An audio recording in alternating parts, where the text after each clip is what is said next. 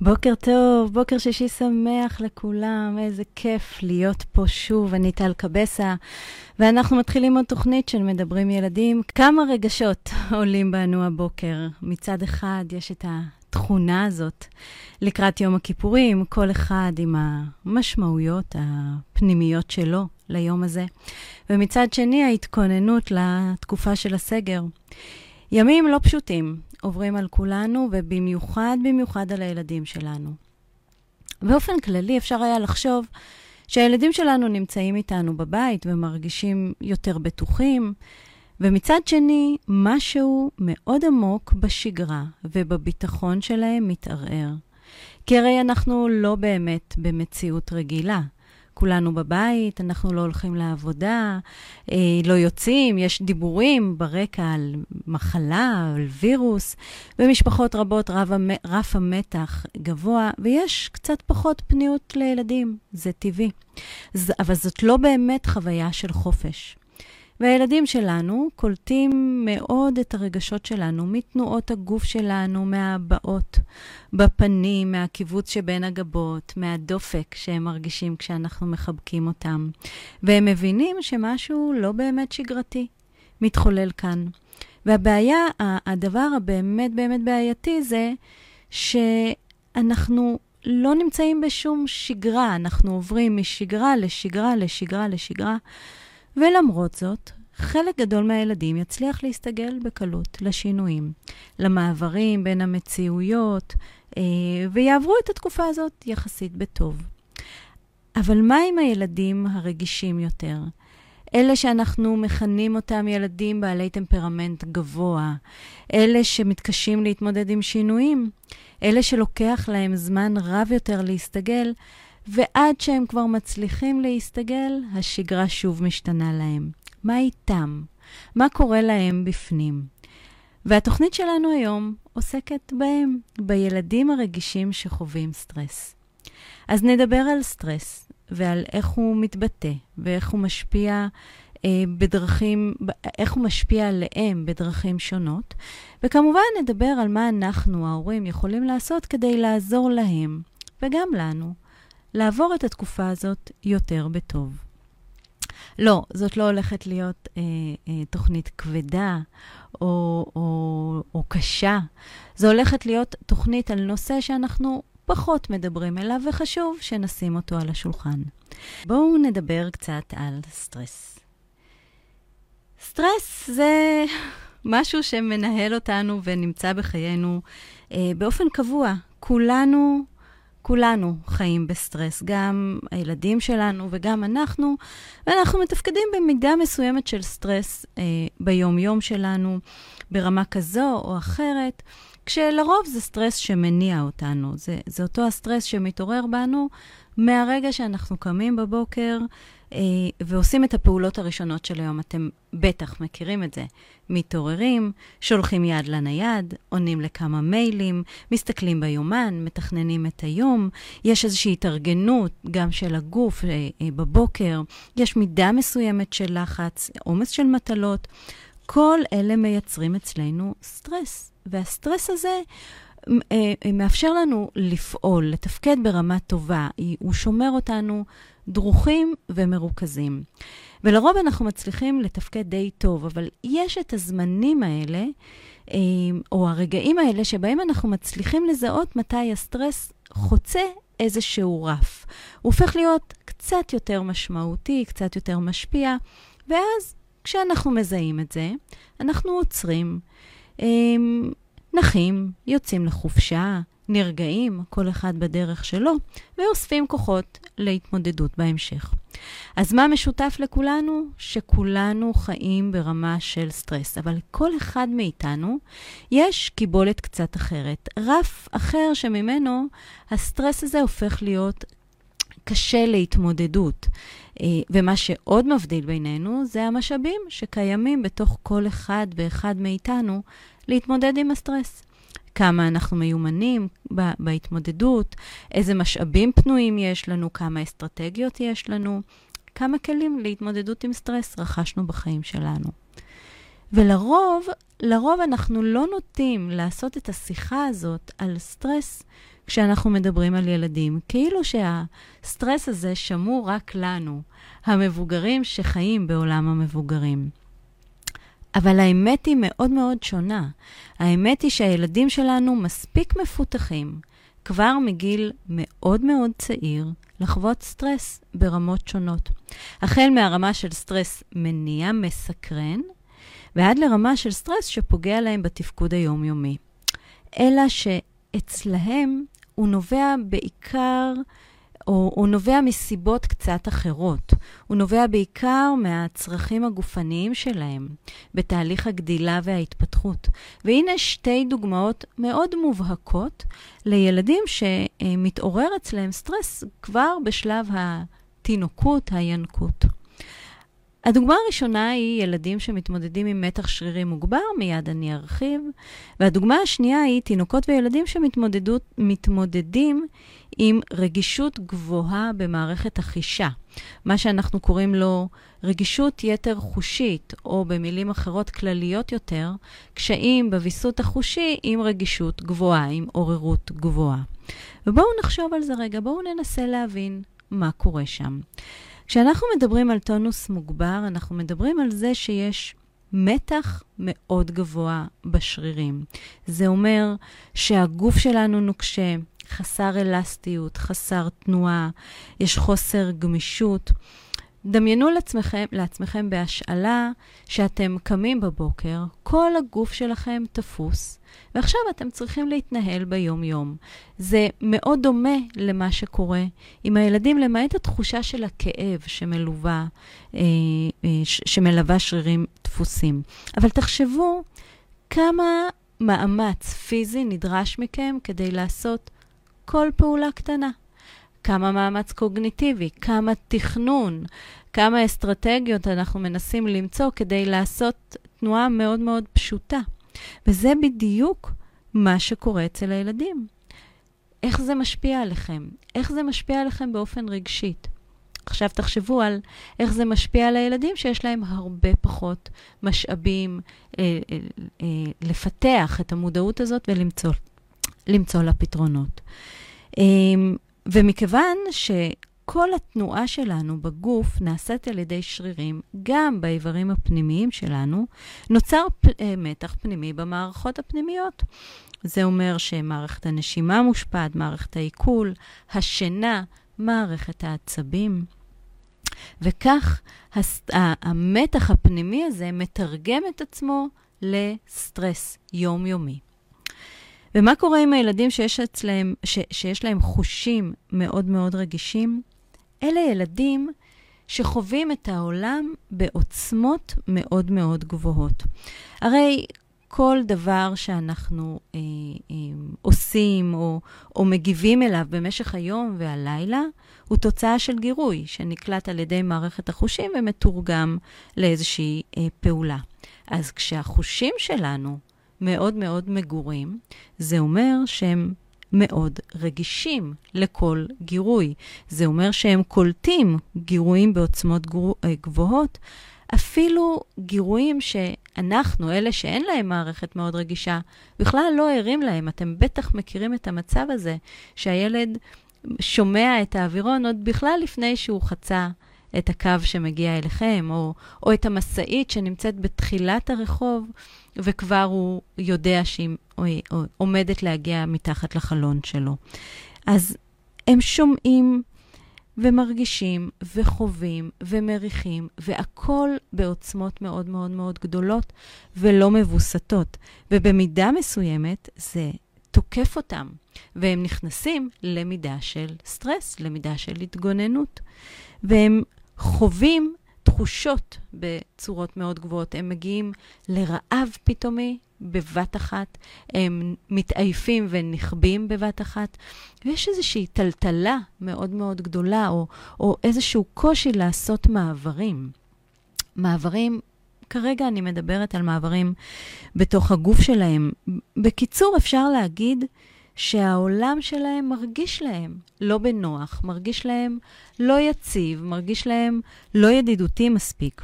וכמו שאמרתי, הקושי הכי גדול שלהם הוא להתמודד עם שינויים, עם מעברים, במיוחד, במיוחד כאלה שהם לא צפויים, כאלה שהם לא מתוכנתים אה, ליום שלהם. שינויים בסדר היום, שינויים בשעות השינה, שינויים בזמני ארוחה, בפעילות, אפילו שינויים ב... באיך שאנחנו מתארגנים בבוקר, אם אנחנו לא עושים את אותו סדר פעולות.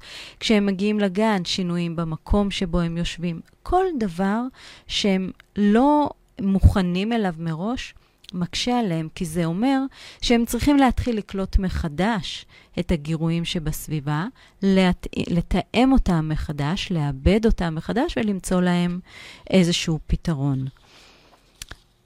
וכל החוויה הזאת היא חוויה של סטרס, היא חוויה של מתח בעוצמות גבוהות. ונכון, זה לא הסטרס שאנחנו חווים, הסטרס הכלכלי, הסטרס המשפחתי, אולי החברתי, אולי הרגשי, אבל זה בפירוש סטרס, כי הגוף שלהם מתמודד עם עומס שהוא לא מצליח לפרק. ומה קורה להם כשהם בתוך החוויה הזאת? זה אגב גם מה שקורה לנו, אבל אנחנו מתמודדים עם זה קצת אחרת. מה שקורה להם זה שיש עלייה בהפרשה של הורמוני סטרס, הורמוני עוררות. ממש ממש עלייה אמיתית, ובגלל זה אני אומרת שגם אם אנחנו לא מדברים על אותו סטרס, הגוף חווה את, אותה, את אותו הסטרס. ולהפרשה העודפת הזאת יש שני צדדים. מצד אחד, היא מגבירה את היכולת להתמודד. זאת העוררות הזאת שדיברנו עליה, מידת העוררות שמאפשרת לי אה, פעילות. היא, היא מאפשרת לי לפעול בעוצמות יחסית גבוהות, כאילו הייתי באיזשהו מצב של אה, הישרדות או מצב של איום. אה, אבל היא מאפשרת לי לפעול, ולכן אנחנו רוצים אותה, אנחנו רוצים מידה מסוימת של ההורמונים האלה. אבל במקביל, כדי לשמור על היעילות של העבודה, על היעילות של הפעולה בגוף. הם מורידים, ההורמונים האלה מורידים את הפעילות של מערכות אחרות, מערכות שהן לא חיוניות לנו. בזמן של סטרס.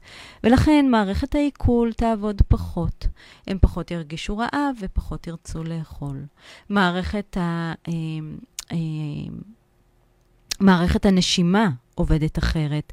חלקים מסוימים של מערכת החיסון יעבדו פחות, וזה קצת מחבר אותנו לרגישות שלהם בתקופה הזאת. כן, סטרס מאוד מאוד משפיע על מערכת החיסון.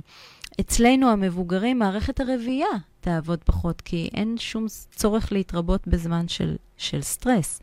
וכך בעצם הגוף שלהם מתמודד עם איזשהו מצב אמ, מצב זמני של סטרס, אבל במצב תקין, במצב שבו הגוף יודע לעשות את התהליך הזה ויש לנו מספיק כלים, הסטרס הזה, או ההפרשה העודפת הזאת של ההורמונים, תהיה זמנית. ויגיע רגע שהגוף יתחיל להוריד את ההפרשה עם כל מיני פעולות שאפשר יהיה לעשות, לפרק את הסטרס. אה, הגוף יתחיל לחזור לעצמו. אנחנו נראה מידה של רגיעה, מידה של איזון, והשקט יחזור לחופו, מה שנקרא. כלומר, התגובה הזאת של הסטרס, המציאות הזאת של הסטרס שהגוף חווה, היא אמורה להיות מציאות זמנית. היא אמורה להיות מצב נקודתי בתגובה למשהו ולא מצב רגעי. אבל מה קורה עם אותם ילדים רגישים? עם אותם ילדים שיש להם מתח מוגבר בשרירים באופן קבוע? אצלהם תגובת הסטרס נמשכת לאורך זמן ובעקביות. אין למעשה שום תהליך בגוף שמאפשר להורמונים האלה לווסת את ההפרשה שלהם, או אין פעילות אחרת שמפרישה לנו הורמונים מרגיעים, שיכולים להתחרות בהורמונים המעוררים האלה. ובעצם הילד שלנו נמצא במצב קבוע של סטרס שמתיש אותו. וכמו שכבר אמר, אמרתי, הסטרס הזה מתיש את מערכת העצבים שלו, את מערכת העיכול שלו, וגם את מערכת החיסון שלו. ובתקופה הזאת אנחנו זקוקים לה בשיא כוחה, בשיא איזונה.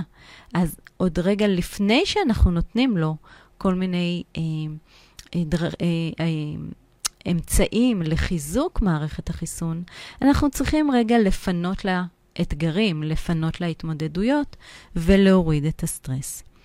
אז כל אלה שנמצאים במצב רגיל אצל הילד, מקבלים עוד משנה תוקף כשהוא נמצא, ב, ב, כשהוא חי בזמנים או בסביבה שהיא הרבה יותר אה, אה, סטרסוגנית, הרבה פחות יציבה. המציאות המשתנה, יום בגן, יום בבית, אה, אי אפשר לצאת מהבית לפרוק אנרגיה, יש מתח בסביבה שבה אנחנו נמצאים, אולי יש מתח בין האחים, אולי בין ההורים. כל הסביבה הזאת מייצרת עוד סטרס, והעומס שהוא מתמודד איתו גדול מ- מ- מהיכולת שלו להכיל. זה נכון לכולנו, זה נכון עוד הרבה יותר לילדים רגישים וילדים אה, אה, במתח אה, שרירי מוגבר. אז איך אנחנו נזהה את הסטרס הזה שדיברנו עליו אה, אצל הילדים, ומה נוכל לעשות כדי לעזור להם? אז אצלנו המבוגרים זה מאוד פשוט. אנחנו מודעים לתחושות שלנו, אנחנו יודעים לתמלל אותם, אנחנו יודעים להמשיג אותם, אנחנו מזהים אותם. הילדים שלנו לא. אה, אצלהם הגוף וההתנהגות מדברים את הסטרס, ואנחנו יכולים להבין דרך התבוננות, מה שהופך את המשימה לקצת יותר אה, מורכבת. הסימנים שנראים לעין יהיו שינויים במצבי רוח, באופן השינה, אולי שינויים בתיאבון, נראה אותם משחקים קצת אחרת, אולי נראה שהם בוכים יותר בקלות, אולי נראה שינויים בתנועה, אולי נראה תזזיתיות, אולי אם זה ילד תזזיתי נראה אותו פחות נע. אולי אה, נראה קושי ביכולת שלהם להירגע, איזושהי עצבנות, או פשוט אי נוחות כללית. משהו בהתנהלות הרגילה שלהם משתנה. השינויים הפחות נראים לעין התבטאו במימיקות בפנים, אה, ברק בעיניים, אה, בהבעה הכללית שלהם, אולי באדמומיות של הלחיים, אולי נראה את הנשימה עולה ויורדת במהירות, אולי נראה, נשמע אה, קצב לב יותר מהיר. משהו ב... ב, ב באיך שהוא אה, מתנהל מולנו נראה קצת שונה. ולמה כל כך חשוב לנו להתבונן ולזהות את זה? גם כדי שיהיה לנו הסבר להתנהגויות שאנחנו רואים, וגם כדי שנוכל לתת להם מענה מווסת. אה, הסבר, כי הרבה פעמים אנחנו לא מצליחים להבין שהבחירה, במרכאות, ההתנהגותית, היא בעצם לא באמת בחירה. היא איזשהו כוח, במרכאות עליון, שפועל עליהם מידה מאוד גבוהה של סטרס. אז אנחנו אומרים לו, תירגע, תפסיק, תעצור, תנשום. אבל הוא לא באמת מסוגל לעשות את זה, כי זה מעבר ליכולת שלו, זה מעבר לשליטה שיש לו בגוף, ולכן מאוד מאוד חשוב שאנחנו נזהה את הזמנים האלה ואת המצבים האלה, ונוכל לעזור לו להגיע למצב הזה של להירגע או לעצור. ילדים לא באמת יכולים לזהות את הסטרס שהם מצויים בו, ודאי לא אם זה המצב שבו הם מצויים באופן קבוע, אם יש להם רגישות חושית או, או מתח שרירי מוגבר, זה המצב שהם מגיע, מכירים. הם לא באמת יכולים לזהות משהו שהוא שונה. אה, אבל אנחנו, ההורים, אלה שמכירים אותם בצורה הטובה ביותר, יכולים להפוך להיות המתווכים החיצוניים שלהם. אנחנו יכולים להפוך עבורם, להיות עבורם כלי לוויסות אה, ויציבות, ולכן חשוב שנזהה כמה שיותר בדיוק וכמה שיותר מהר את השינויים האלה ברמת הסטרס, שנהיה ערים לאפשרות שזה קיים, וזה יעזור לנו אה, לזהות את זה מבעוד מועד. אה, ה- ה- היכולת שלנו לתת מענה היא, היא, היא די פשוטה. זאת אומרת, אני לא הולכת לספר לכם עכשיו קסמים, אבל אני כן הולכת לארגן את הדברים תחת איזושהי אה, אה, הסתכלות אחת כדי שתבינו שלכם יש את היכולת לעשות את השינוי, והזמן הזה, דווקא עכשיו, הזמן הזה, שאנחנו ביחד איתם ואנחנו בתוך הבית, מאפשר לנו לעשות תהליכי שינוי שיעזרו להם לא רק בתקופת הסגר, לא רק לעבור את הסגר בשלום, אלא באמת, באמת, באמת לעשות שינוי, שינוי אמיתי בהתנהלות הפנימית שלהם. זה זמן מבורך, ולשמחתנו או לא, הוא יימשך קצת זמן, וזה אה, מצוין לנו, כי זה מאפשר לנו לעשות אה, תהליכים. וכל ה, אה, אה, הדברים שאנחנו הולכים לדבר עליהם, עושים, או כל הפעולות שאנחנו הולכים לדבר עליהם, עושים שני, עושות שני דברים עיקריים. מצד אחד, הן מייצרות סביבה בטוחה ומבוקרת יותר אה, מבחינת ההתנהלות והגירויים. אנחנו נייצר סוג של שגרה, אה, ניתן אה, מקום בתוך השגרה, בתוך הדברים הקבועים, גם לדברים לא צפויים, שזה דבר מאוד מאוד קריטי לילדים הרגישים. ומצד שני, התוצר לוואי או תופעת הלוואי של הפעולות האלה שנעשה, תהיה הצפה של הגוף בהפרשה של הורמונים ומתווכים כימיים שיודעים לתת תחושה של הנאה. ותחושה של אהבה ושל יכולת למידה והרגעה. בעצם אנחנו נשטוף את הגוף בהורמונים שיוכלו להתחרות בהורמונים המעוררים, בהורמונים שמעוררים את הסטרס, ועל ידי כך אנחנו נשיב את הילד לאיזושהי מידה של אה, איזון או איזושהי מידה של ויסות, שגם אה, תעזור למערכות הפנימיות שלהם להתארגן בצורה טובה יותר. זאת אומרת, גם מערכת העיכול תקבל מענה, גם מערכת החיסון תקבל מענה, גם מערכת העצבים תקבל מענה. חלקן יקבלו מענה עקיף, חלקן יקב, יקבלו מענה רגיש, אה, אה, אה, אה, אה, מיידי, אה, כי ככל שהסביבה הפנימית של הגוף היא יותר מבוסתת ופחות מנוהלת על ידי סטרס, כך התפקוד שלנו טוב יותר. זאת נוסחה שאנחנו מכירים אה, ודאי וודאי מעצמנו. אז מה הדבר הראשון שאנחנו יכולים לעשות? הדבר הראשון שאנחנו צריכים לעשות זה ליצור שגרות.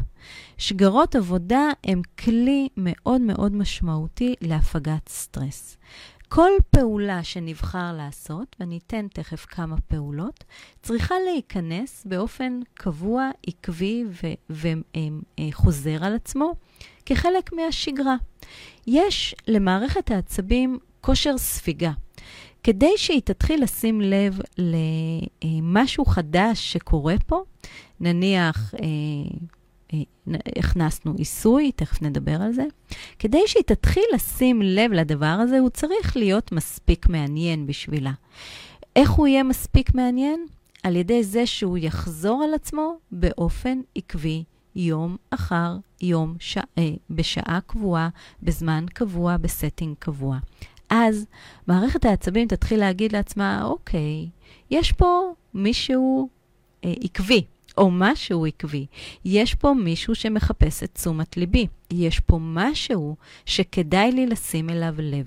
זה לא קורה בהתחלה כי המערכת מוצפת, כי יש לה את השגרות שלה, כי היא מוצפת בהורמונים ובסטרס. היא לא יכולה לשים לב לזה. רק אם אנחנו נתמיד בזה באופן קבוע, היא תתחיל לראות שמשהו חדש קורה פה. והקבוע הזה צריך להימשך לפחות, לפחות כעשרה ימים, לפני שהיא תתחיל לשים אליו את ליבה. אז שגרות הן דבר מאוד מאוד חשוב, ועקביות היא מאוד מאוד אה, חשובה. ובשגרה הזאת שנכפתה עלינו, חשוב לנו לשים לב או, או לשים, לעשות איזשהו איזון בין עוגנים קבועים ביום, כאלה שחוזרים על עצמם באופן קבוע יום-יום, לבין זמנים משתנים או עוגנים משתנים. מהם השגרות העקביות שלנו? קודם כל, שעות השינה, גם שעות ההשכבה, גם שעות הערות, ההתעוררות. נכון שאפשר למשוך קצת, זה בסדר, זה בסדר גמור, אבל כן צריכה להיות אה, השכבה בשעה שהילד יכול, אה, שהילד לא מגיע ממנה לעייפות יתר. וכן צריכה להיות יקיצה בזמן שהוא אה, רווי משינה ומוכן לקבל את היום, וצריכה להיות שינה רציפה ועקבית, כי הוא זקוק לכל האנרגיה הזאת, אבל הוא גם זקוק לתהליכים שמתרחשים אצלו בגוף תוך כדי השינה, לתהליכי הריפוי, לתהליכי המנוחה, לתהליכים שמשקמים את מערכת העצבים. אז שינה היא מאוד מאוד קריטית. זמני ארוחות הם מאוד מאוד קריטיים. אנחנו מדברים על שלוש ארוחות אה, גדולות, בוקר, צהריים, ערב, ובין אחת לשתיים אה, ארוחות אה, ביניים. כמובן זה תלוי בגיל ובמקום שבו אתם נמצאים היום ואתם הולכים לקראת השינוי, אבל כן, במקום לייצר מצב של אה, אה, אכילה קבועה ואינסופית לאורך היום, אנחנו רוצים לייצר זמנים של ארוחה. שוב, מאחר ומערכת העצבים מזהה את הגילוי החדש הזה אה, רק כעבור הצגה תכופה, זה ייקח לנו קצת זמן. אבל ברגע שנציג שעות קבועות לאוכל, אנחנו נראה שהילד יתחיל להיות רעב לקראת השעות האלה. ואז כשסידרנו שינה וכש... וסידרנו אכילה, נותר לנו זמן לפעילות. אבל זה לא רק שנותר לנו זמן לפעילות. בתוך הפעילות הזאת, הילד לא רעב ולא עייף, הוא יכול לעשות את הפעילות הזאת בצורה שהיא מאוד אה, רגועה ונעימה. אה, כשאנחנו מדברים על, אה, על אה, שגרה, אנחנו רוצים בתוכה לשזור זמן של, של, שהוא לא קבוע. זאת אומרת, למשל, קמים אה, ממנוחת הצהריים, אם הילד שלכם קטן והוא אה, ישן צהריים, ובזמן הזה עושים מה שרוצים. לא משהו מתוכנן. היא יכולה להיות יצירה, זה יכולה להיות אפילו קצת מסך, כן, זה בסדר, אפילו אם זה קצת מסך. זה יכול להיות אה, לרדת לגינה, זה יכול להיות כל מיני דברים, אבל זה יכול להיות משהו שאנחנו לא קובעים אותו מראש. אבל אנחנו יודעים שאת הלא קבוע מראש, אנחנו עושים בזמן קבוע מראש. למה אנחנו כל כך מתעקשים על זה? כי כמו שאמרנו בתחילת השידור שלנו, ילדים שהם מאוד מאוד רגישים, מתקשים מאוד להתמודד עם דברים בלתי צפויים, עם שגרה משתנה. ולכן ככל שהם ידעו לקראת מה הם, הגוף שלהם הולך, לקראת אה, מה לצפות, יהיה להם הרבה יותר קל להתווסת. זה ייתן להם תחושה של ביטחון ורגיעה. אז זה בנוגע לשגרות. הדבר השני שאני מאוד ממליצה, ודיברתי עליו כבר כמה פעמים, זה להכניס עיסוי. להכניס עיסוי כחלק משגרת היום-יום. זה יכול להיות עיסוי בשמן, זה יכול להיות על הבגדים, זה יכול להיות עם מרקמים, לא משנה. זה איזשהו זמן קבוע, אה, שבו אנחנו אה, נוגעים בגוף ועוזרים לו לווסת את המתח שמצטבר בתוכו. מאוד מאוד מומלץ לשלב קצת עיסוי בפנים, וקצת עיסוי בראש, וקצת עיסוי בכפות הרגליים. ילדים מאוד מאוד אוהבים עיסוי בכפות הרגליים, וזה מצליח להוריד את המתח האגור בגוף שלהם בצורה מאוד מאוד משמעותית. אז תבחרו לכם זמן ביום, יש לנו זמן עכשיו. הדבר היחיד שיש לנו בתקופה הזאת זה זמן. תבחרו זמן קבוע במשך היום. זה יכול להיות לפני שינה, זה יכול להיות אחר הצהריים, זה יכול להיות בבוקר אחרי שינה, לא משנה, אבל שיהיה קבוע ומקום קבוע. אמ, ותעשו קצת עיסוי, לא צריך לדעת בדיוק איפה לגעת ואיך לגעת ואיך ללחוץ. ממש לא צריך, פשוט צריך להיות ברגע, לגעת, ואתם תראו שגם הילד וגם הידיים שלכם יכוונו אתכם לעשות את העבודה בצורה הנכונה. אז בתוך השגרה הקבועה יש לנו זמן ניסוי. עוד אה, זמן קבוע שאני מאוד מאוד ממליצה אה, לשלב אותו במהלך היום, הוא זמן של אה, פעילות גופנית. עכשיו, זה נכון, אנחנו קצת מוגבלים ביכולת שלנו לצאת, אבל זה לא אומר שאי אפשר לעשות פעילות גופנית. כדאי מאוד שבמהלך הסגר הזה ובכלל, יהיו לנו שני עוגנים שונים לפעילות גופנית. זה יכול להיות משהו כמו 20 דקות, לא, לא חייב להיות מעבר לזה. אבל זמן אחד שבו אנחנו יותר פורקים אנרגיה, זאת אומרת, עושים יותר פעילות אירובית, וזמן שני שאנחנו מתמקדים יותר בתנועה ובכוח, ואני אסביר. זמן של אה, פעילות אה, אירובית, זה אומר שאנחנו יכולים לצאת החוצה כשמתאפשר, לרוץ קצת, לטפס על החומות, על המדרגות, אה, אה, לרכב על אופניים, לעשות משהו במרחב, משהו שמגייס הרבה מאוד שרירים ואת הסיבולת שלנו, סיבולת לב ריאה. לפחות 20 דקות. גם אם אתם הולכים, או אם מתאפשר לכם ללכת, נסו להעדיף ללכת ברגל, לא בתוך עגלות, לא בתוך אה, בימבות, נסו ללכת ברגל. זה מאוד מאוד חשוב לפריקת הסטרס אה, ש, שמצטבר בגוף.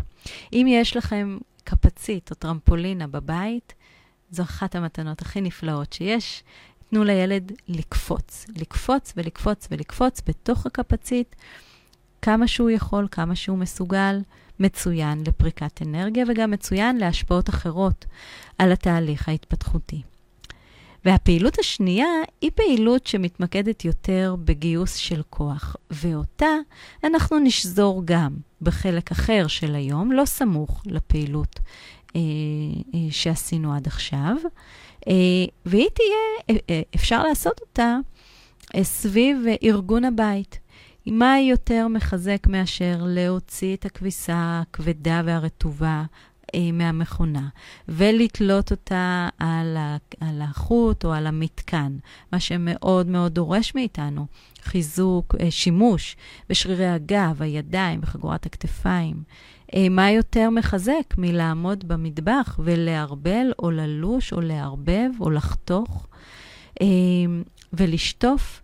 ולנגב מקומות גבוהים, חלונות או מדפים גבוהים, ולשים בגדים במקומות הגבוהים אה, בארון, אה, לטאטא את הבית, לשטוף, לגרוף, כל הפעולות האלה, קודם כל פעולות שילדים מאוד אוהבים לעשות, אבל הן גם עובדות או דורשות כוח, פשוט כוח מהשרירים, והילדים שלנו מתחזקים תוך כדי העבודה הזאת. אז יש לנו בתוך הסדר של היום שני עוגנים שאנחנו נותנים בהם אפשרות לפריקת אנרגיה, אבל גם לחיזוק ולבניית אה, הגוף.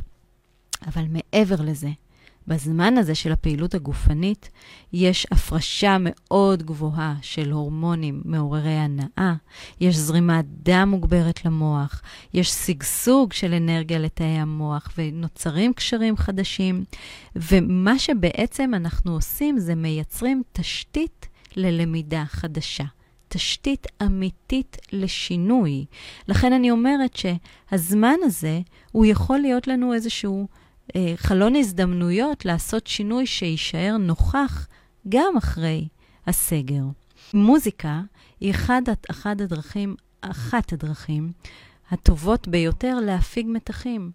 אז בתוך השגרה הזאת שאנחנו מדברים עליה, אפשר לקבוע זמן של מוזיקה ושל ריקודים ושל שירה ו, אה, ושמחה, ואפשר גם לשים את זה פשוט לאורך היום, אבל צריך לזכור שכשאנחנו מדברים על ילדים רגישים מדי, אנחנו צריכים לווסת את עוצמות הגירויים. זאת אומרת, יש סיכוי שאם נשים מוזיקה קבועה, גבוהה לאורך היום, זה יוציא אותם עוד יותר מאיזון.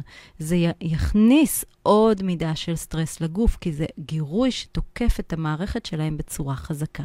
לכן, או שנייחד זמן למוזיקה, או שנחליט שעכשיו זה הזמן למוזיקה, אבל כן נווסת את הזמנים והעוצמות. אבל אין כמו מוזיקה כדי לפנות ולשחרר את כל הסטרס הזה שאגור בתוך הגוף שלנו, וזאת גם פעילות אה, אירובית אה, בפני עצמה. אז הדבר הבא שאני רוצה להציע לכם זה לשלב בתוך היום פעולות של הרגעה. למשל כמו מיינדפולנס או, או דמיון מודרך. כמה דקות, זה לא צריך להיות טיול של 20 דקות עכשיו בדמיון מודרך. זה יכול להיות 2-3 דקות. אתם יכולים למצוא המון הדרכות. המון אה, אה, הדרכות מונחות לשינוי בנשימה, להרגעה, אה, להרפייה. פשוט לשבת עם הילדים, שתיים-שלוש דקות לנשום עמוק, ללמד אותם להרגיע את הגוף, לאזן את הסטרס ולהמשיך בפעילות. וככל שנחזור ונעשה את זה שוב ושוב ושוב בתוך הסדר יום הקבוע שלנו, כך זה יהפוך להיות לסוג של מנגנון שהם יוכלו להשתמש בו כשהם ירגישו כשהם עמוסים מדי. כל הזמן צריך לזכור, כשאנחנו מדברים על ילדים רגישים, הוויסות הוא העניין המשמעותי. לא, לא להעמיס פעילויות, לא לייצר חללים ריקים מדי של פעילויות, אה, לא לעשות יותר מדי דברים אה, לא צפויים. צריך להשקיע רגע מחשבה בתכנון של היום, בתכנון של הזמן, כדי שהם יצליחו לווסת את המעברים בצורה טובה. וככל שהם יתאמנו על זה בבית, והסביבה לא תהיה סטרילית, כי בתוך הסביבה אנחנו נשלב גם פעילויות חוץ וגם מוזיקה וגם גירויים נוספים, ככל שהסביבה הזאת לא תהיה סטרילית, כך יהיה להם קל יותר לעשות את המעבר החוצה כשנצא מהסגר ונחזור לשגרה שאנחנו כל כך, כל כך מתגעגעים אליה.